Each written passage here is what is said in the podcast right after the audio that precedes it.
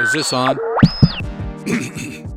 Welcome to ViCast, your ViTech talk, no holds barred, easy reality stop. Here's your host, Guy Gagne. Wow, what an intro. Thanks, Voice of ViTech. Today we'll be uh, introducing ViTech's brand new 33510 Rapid HS EuroClear. We're going to get down and dirty to cover what you want and need, and we'll be discussing a whole lot of good stuff usage, performance, and possibly a little peek behind the curtain. So let's get to know today's guests Billy Hoth and Larry Mathis. Greeting to you guys. Thank you for being part of uh, today's ViCast, our ongoing series of reality based informative conversations regarding our products and how to best take advantage of the latest from Vitech. So, the first thing I'm going to do is uh, ask Billy a couple questions. Tell us about what you do, Billy. What's your day to day look like? Uh, I'm a technical rep for Single Source in the Chicagoland and southern Wisconsin area. Pretty much handle in shop demonstrations with products, also as well as fix problems that occur in the typical day to day routine. So you're the you're the uh, shell answer man out there in in the Shell booth. answer man, that's right. Yes. Larry, same question. Tell us about what your day to day looks like. Uh, similar to what Billy's is, um, I'm the technical rep uh, for National Coatings out here uh, in Utah. Uh, I cover all of Utah and uh, uh, out in Idaho occasionally. Um, and 95% of what I do is BASF. I'm actually the trainer here for BASF, do their certification, recertification, color match, small damage repair classes and and uh, I actually have 26 years of uh, specialty and custom background. So occasionally they let me throw in a custom class for some of our customers. Nice. I was just going to ask how long you've been in the industry, but uh, you want to add to that, you could. Um, well, this will be 46 years this year. So uh, painted almost every day for 26 years, and then uh, uh, tech rep job uh, be 21 years ago in August. Well, you, have you've, uh, you've uh, done a couple things I would think in, in your career. Well, I appreciate you being here with us.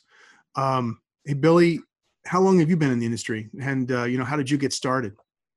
Uh, I've been in the business uh, 30 years, 17 years as a tech rep. Uh, got started at a very young age, airbrushing RC car models in a hobby shop. That led into custom painting motorcycles and jet skis uh, my grandpa bought me a 68 Chevelle when I was a kid, and, and I still own the car. My wife and I, we drag race it.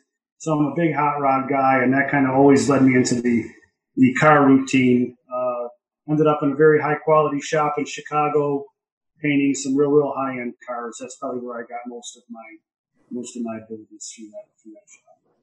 Good deal. Well, I, I know how hard uh, you guys work out in the field trying to keep everything on track and, and making sure our customers are uh, set up the way they need to be. So glad that you have find some time for hobbies. Um,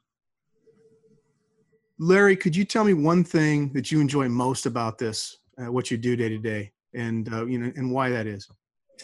Um, probably the teaching aspect uh, is.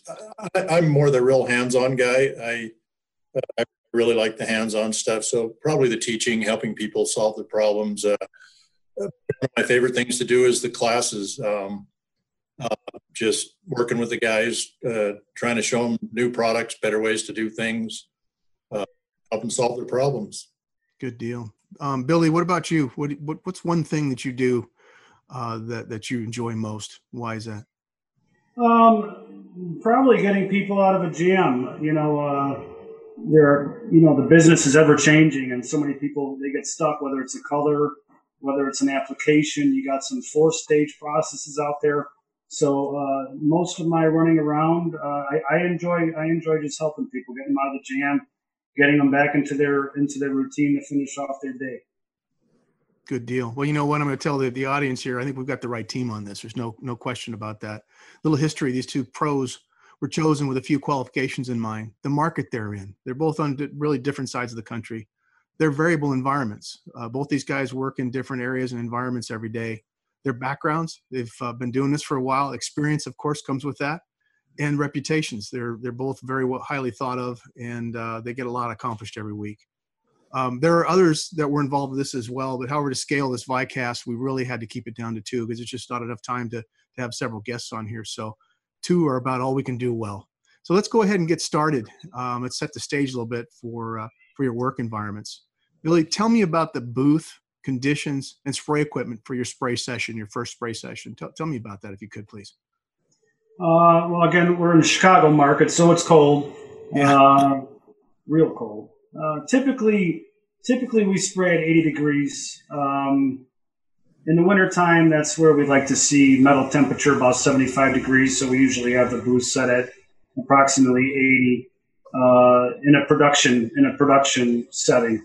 Right. Larry, Larry might be a little different in, in, in, in technical room, uh, being that everything is judged at 70. So that's it's a little different there. But um, in my situation, uh, I was filling in for a for a shop, had a bit of an emergency, so I was in production mode. So so that's why that temperature. Get it done, right?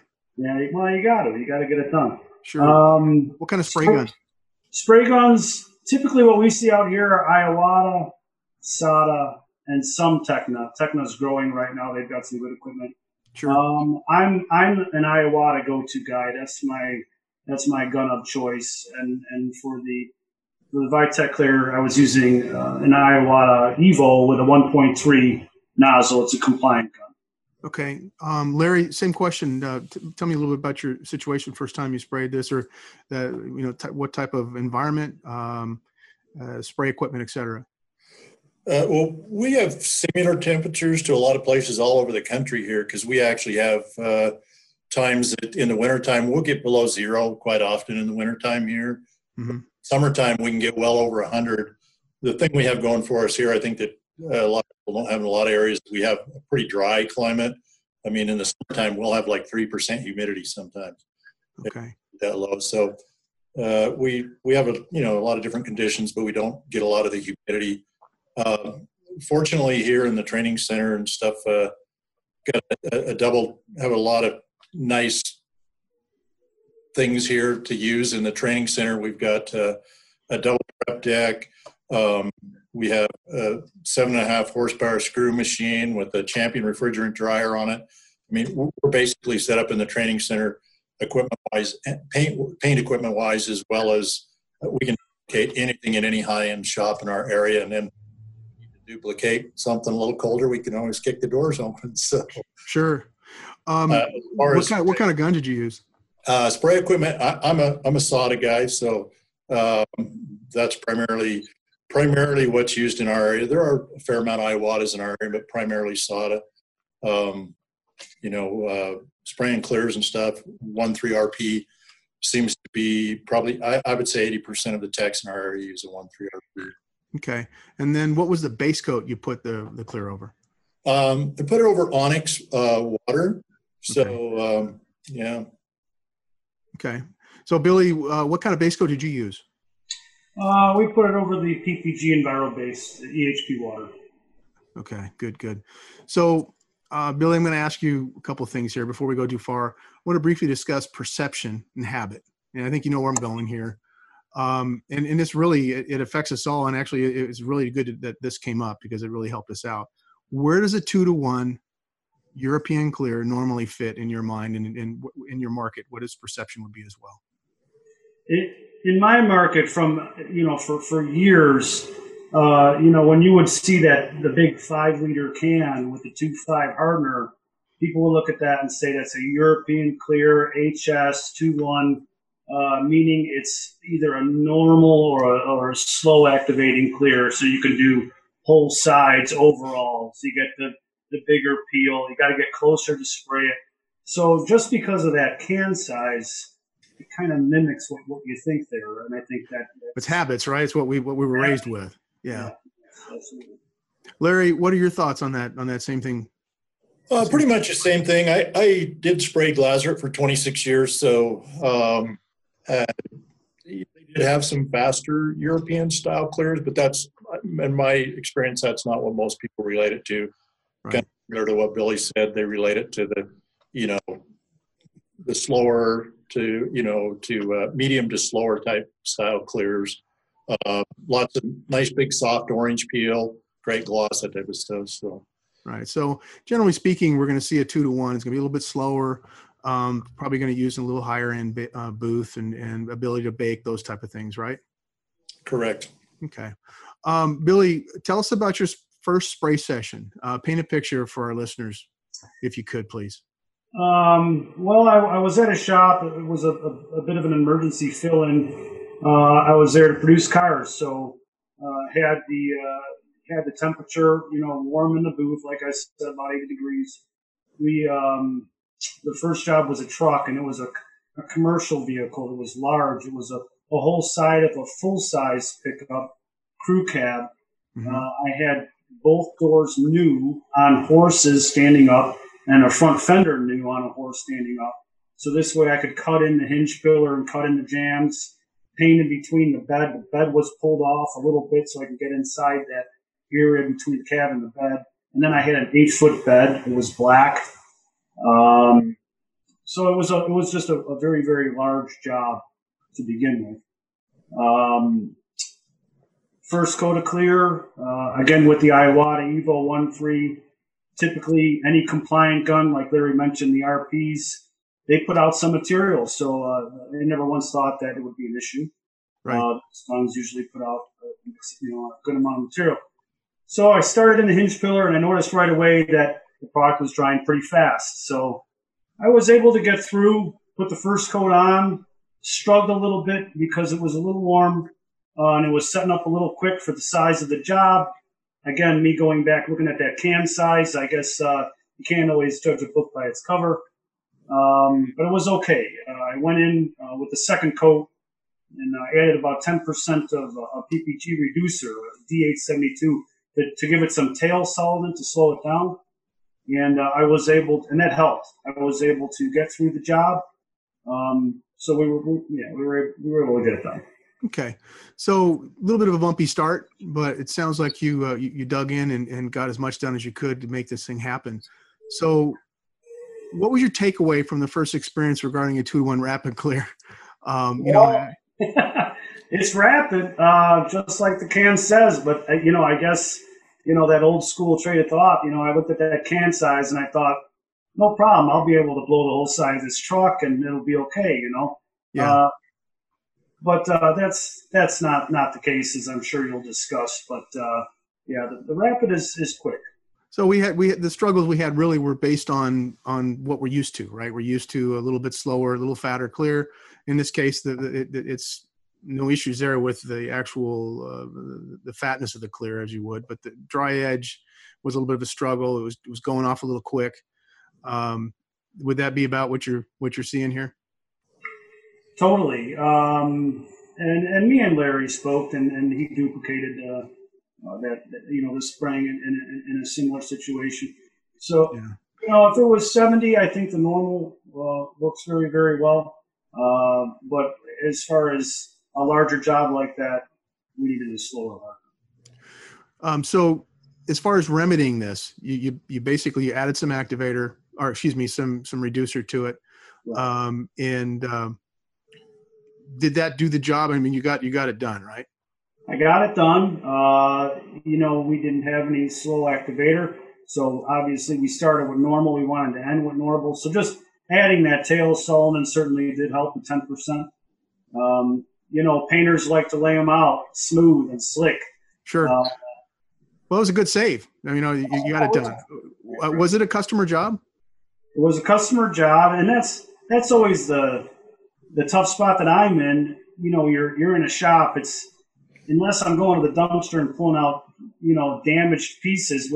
I'd rather just paint a customer's car. The office said no problem. It was a construction vehicle, so it was, you know, I don't want to say beat up, but it, you know, it was a construction vehicle. Still a so, customer job, right? It's a customer job. It was it was the right thing to use. so, sure, Larry, uh, your turn. Uh, any quick comments you want to add to that? Um, no, I uh, just uh, I had a little different result with it just because I sprayed it at 70 degrees. Right. Um, and, uh, you know, 1 3 RP, just, uh, um, and um, laid out nice. It looked nice. Uh, it sprayed to me like a like a real traditional European clear. Um, like I say, but I, I started out at 70 degrees with it. Right. Typically, that's what I do in the training center when I'm testing anything is start at 70 and then go up or down from there. So how, how was it set up? Tell us about what you were spraying and how it was set up. Uh, well, I had fenders set up and uh, don't actually have vehicles to use in the training center. That's kind of a plus and a minus. We always use it around here that the nice thing about it is none of them have to go today. So, sure. so it kind of gives you a little advantage to be able to mess around a little more. Right. Uh, things a little harder and stuff. But uh, we basically uh, had a hood and then uh, had fenders, uh, had a hood set up on hood stand and then fenders set up on fender stands and pushed them up next to the hood. So we could simulate spraying a front end. Right. So you had your your uh, hood laid out flat. You had your your fenders horizontal. So you basically treat it like a job. Um, Correct. you, you were seventy degrees, right? Correct. So tell me about your observations. How'd the clear handle? Was there any struggles, ease of use, those type of things? Let's start with how it handled. What did you think of that product when you first started spraying it? Um, I, I really liked it. I uh, it sprayed similar to me to some other fast European clears I've used. Um, It uh, I, I spray fairly close to the panel. I spray usually four or five inches away from the panel with seventy-five to eighty percent overlap. Right. Uh, and it worked really well up there. Had really good hold on the vertical panels. Laid out really flat. Looked really nice on the on the horizontal panels. Um, had seemed to have fairly good meld in at that temperature. I actually came back. Uh, I actually came back two or three minutes after spraying the hood and kind of dusted a little uh, clear across the back of the hood to simulate some overspray from another panel. And and at first it looked like it wasn't going to melt, but it actually did meld in. At at 70 degrees, it had a, had about a five to seven minute window, Okay. whereas meld in went. Hey Billy, I'm gonna go back to you just for a second. You were chasing a dry edge, right? Yeah, I, I couldn't help it, probably because of the size of the vehicle and the, and the hotter temperature. Right. Um, at that point, you know, a lot of people think you could run out, lower the temperature of the booth, and that fixes all your problems. But you know, it takes a long time for metal temperature to change. And a lot of painters, you know, they don't put that together. You know, it's, right. you could you could change that air temperature. Will it help? It'll help minimal. It, but it's your gonna surface take time. changing. Yeah. That's right. It's going to take time for that metal temperature to get cooler. So, you know, in my situation, I, I had to go to the soul reducer because that was the only way to make it work. Right. So, Larry, um, what other variations did you try? I know you had a chance to play with this a little bit longer. Um, what other variations did you try?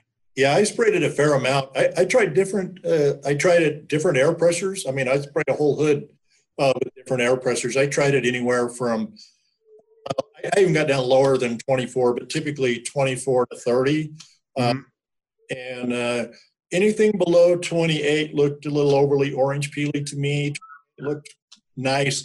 When I got above 30, it still looked nice. It seemed to generate a little more overspray than what I like. So seemed to be like 28 pounds was the happy Mhm. at the gun. Um, and then I did spray it with uh, reducer, just playing around, uh, seeing how it would spray reduced. Mhm. One of those guys that really likes heavy, thick European clears, but I know a lot of get into shops every day. A lot of guys like little thinner clears. So I did spray it reduced and, and dynamite reduced also. What did you see for film build?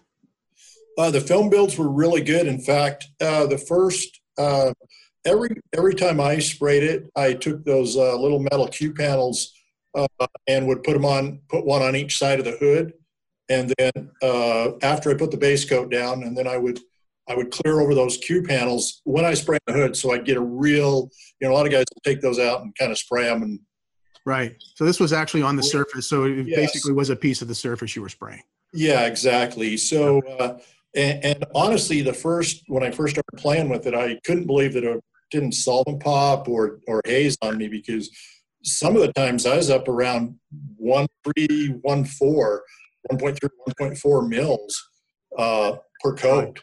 Dry. Uh, and and then even with the uh, I played with it up to 15% reduction. Right.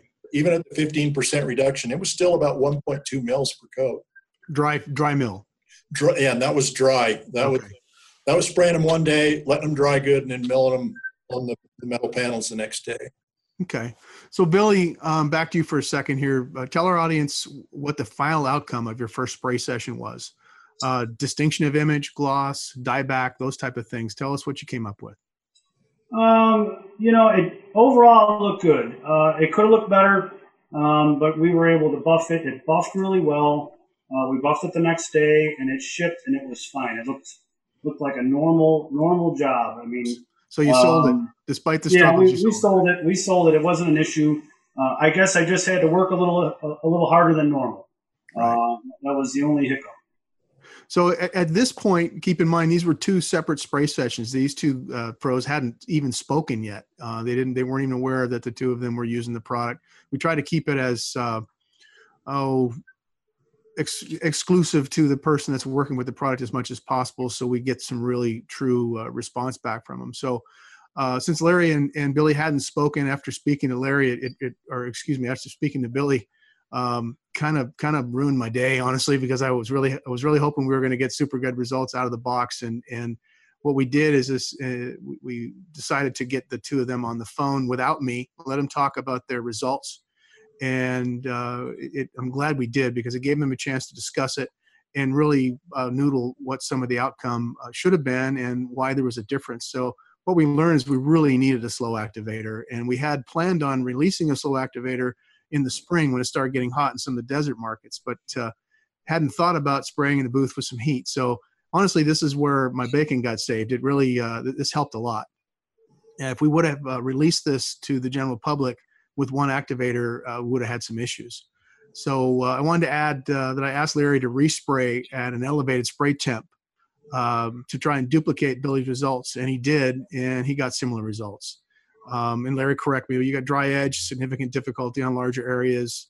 Um, correct. Yeah. So yeah, it was it was a little bit of a little bit of a challenge. Yeah, with the normal temp, uh, when I when I bumped the temperature just up to 80 degrees from 70 to 80 degrees, yeah, I, I was definitely chasing a dry edge across the panel, and I could still get it to lay down, but uh, you would struggle on a on a very large area with it. So.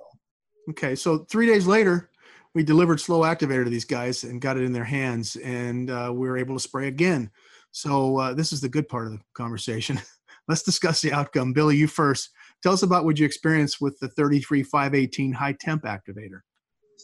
Um, i had great results uh, for starters uh, no, no reduction i didn't add any reducer just straight two to one i figured i'd start there again larger job similar issue similar situation as the last, where I'm in a shop and you know it's a fill-in.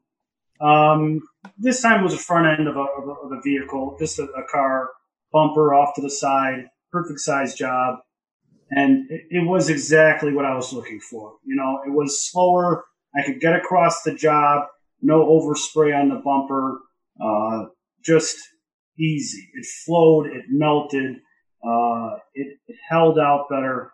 It was it was exactly what I really needed on the big truck, but obviously we didn't have it at the time. So right. lesson learned. I, I, think the lesson here is that the people that choose the the rapid the, the normal hardener, you know, they got to keep that to a minimum of you know side panel, fender door, bumper by itself. Then then that that hardener works ideal.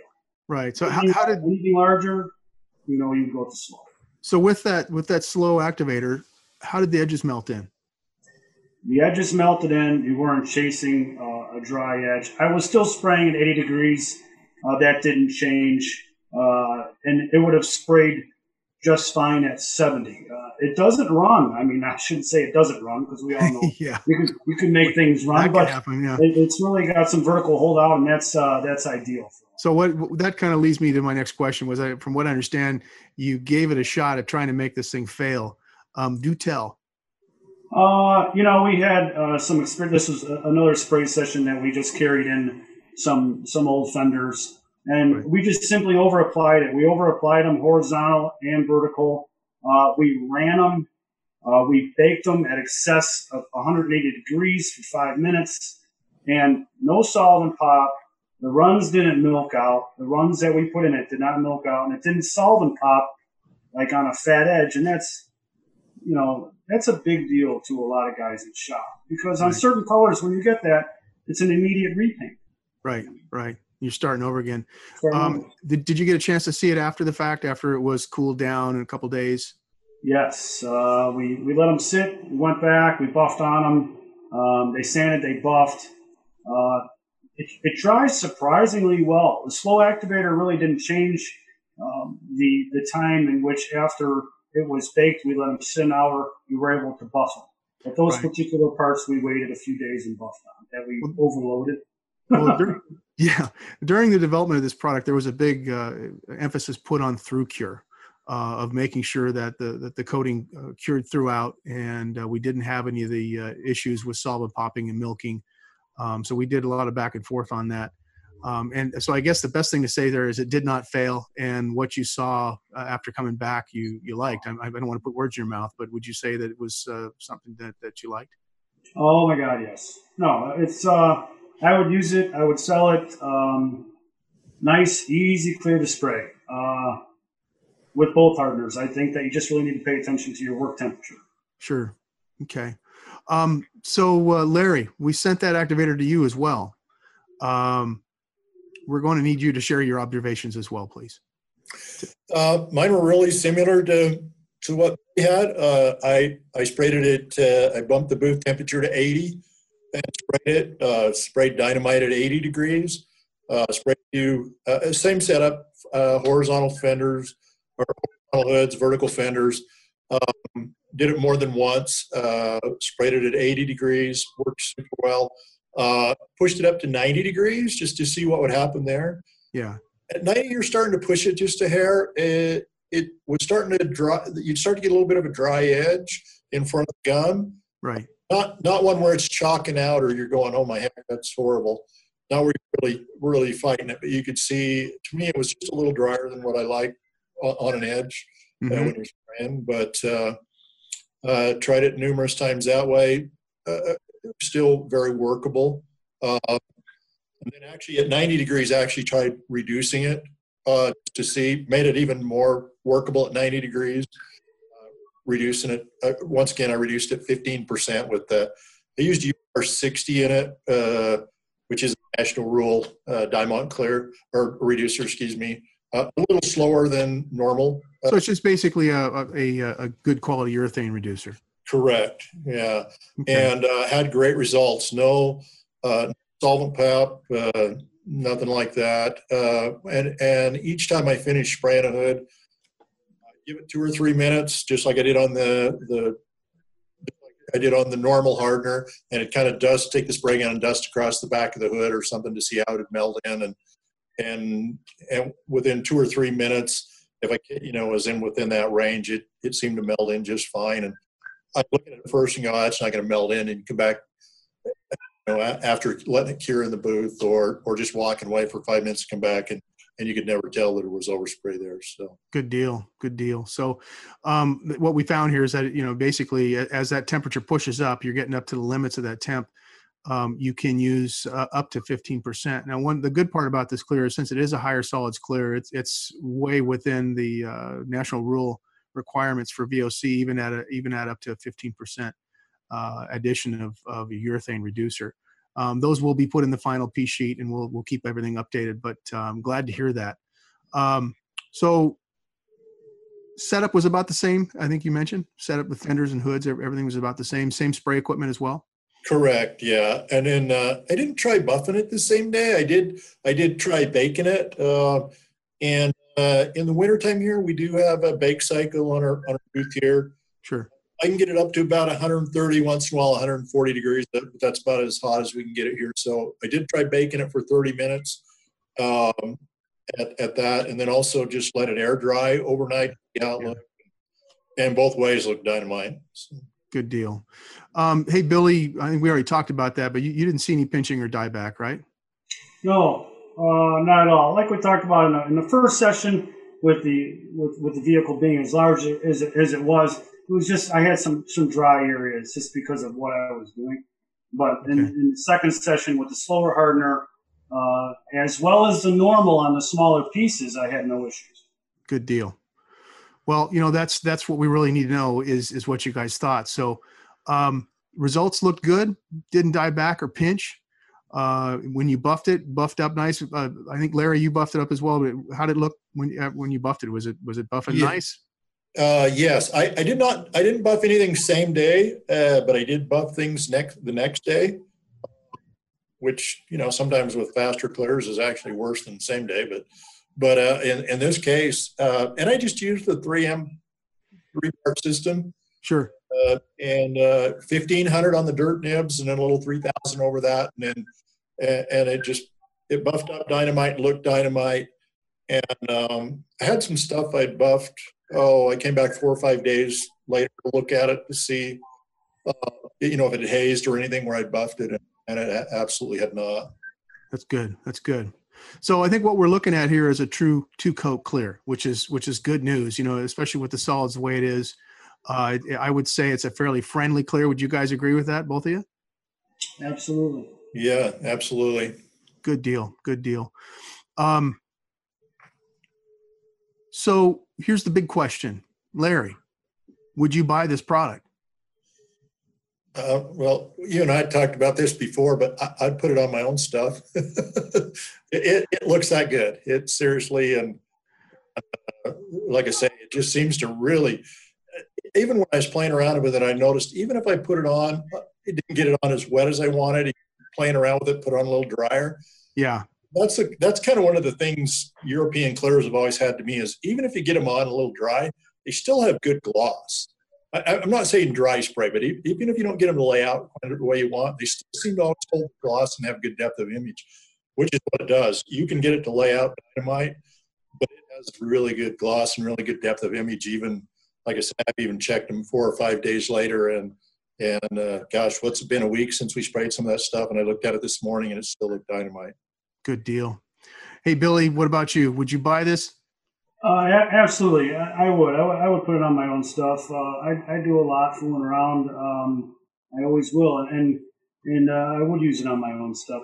Uh, the one, the one thing I would like to pass on in our market, we see a lot of aftermarket uh, four to ones with a very poor transfer efficiency. Right. We got shop owners out there, customers that they look at that invoice and they want that clear for 80, 90 bucks. You know, four to one, you get the gallon, you get the quarter hardener. Um, we, we all know that that stuff is thin. Every one of them are thin. You can only cheapen up a product so much. Right. Uh, therefore, you use a lot of it. You know, at the end of the week, when you look in your garbage can and it's full of gallon cans because you just rifled through 10 gallons of clear, you're not, you're not saving any money. but you got a good deal on it, though. you got a good deal on it. That's right. Yeah. But, uh, you know, the two to one is a true HS. The ViTech will pay for itself. It's not, it's, it's, it's cost effective and it's, and it's efficient. And that's where it's at. Good deal. Well, you know the the combination of these two activators uh, is really going to help us out because it really can cover the gambit from from really above 65 degrees all the way up to 90 without having to reduce uh, the product if you're used to a heavier bodied clear. Um, above that, if you need to put a little bit of a, a tail solvent in there to uh, keep it a little bit wetter for a while, if you're if you're spraying above 90 degrees, um, the product's going to perform. And I'm really glad that we had the kind of response we did. Uh, again, this is a this is a spot and panel clear. It's a rapid two to one. It's not designed for overalls, so we've got to make sure everybody is aware of that because it, it, it it's an automatic when you go to a two to one, especially Euro Clear. So really glad that we had both you guys uh, involved with this. Um, and you know, I, I think people also need to know that those two activators can be cocktailed, I guess, in, in painter speak. As long as the end result is two parts clear to one part activator, you can really tune in your uh, your your temperature and your spray environment once you get to know the product. Uh, we should be we should be doing really well. It's very flexible. Um, you know, you guys, I, I want to make sure that uh, I thank you. you. You guys have been a big help. I want to thank Larry and Billy for their assistance in getting this thing done. Um, we could not have done it without the professionalism, their expertise, and open-minded approach. Um, and just a little gratuitous advertising. Don't forget to clean your equipment with with uh, ViTech 3650, 36650 gun flush. Uh, the product works great for any of your spray equipment. And last but not least, I want to thank Leighton Brixey, who engineered the the Vicast and uh, made this magic happen. Guys, thank you very much. Um, and I uh, appreciate uh, you're making time for this. Know everybody's got to go back to work. Um, And uh, if you want to know more about the latest with ViTech, check us out on Facebook, Instagram, and Twitter at ViTech Products. Thanks for listening and be looking for the next Vicast. Take care. Hey, thanks for joining us. If you have comments or would like to take part in our next Vicast, easy. Just email us at info at. We'd love to hear from you.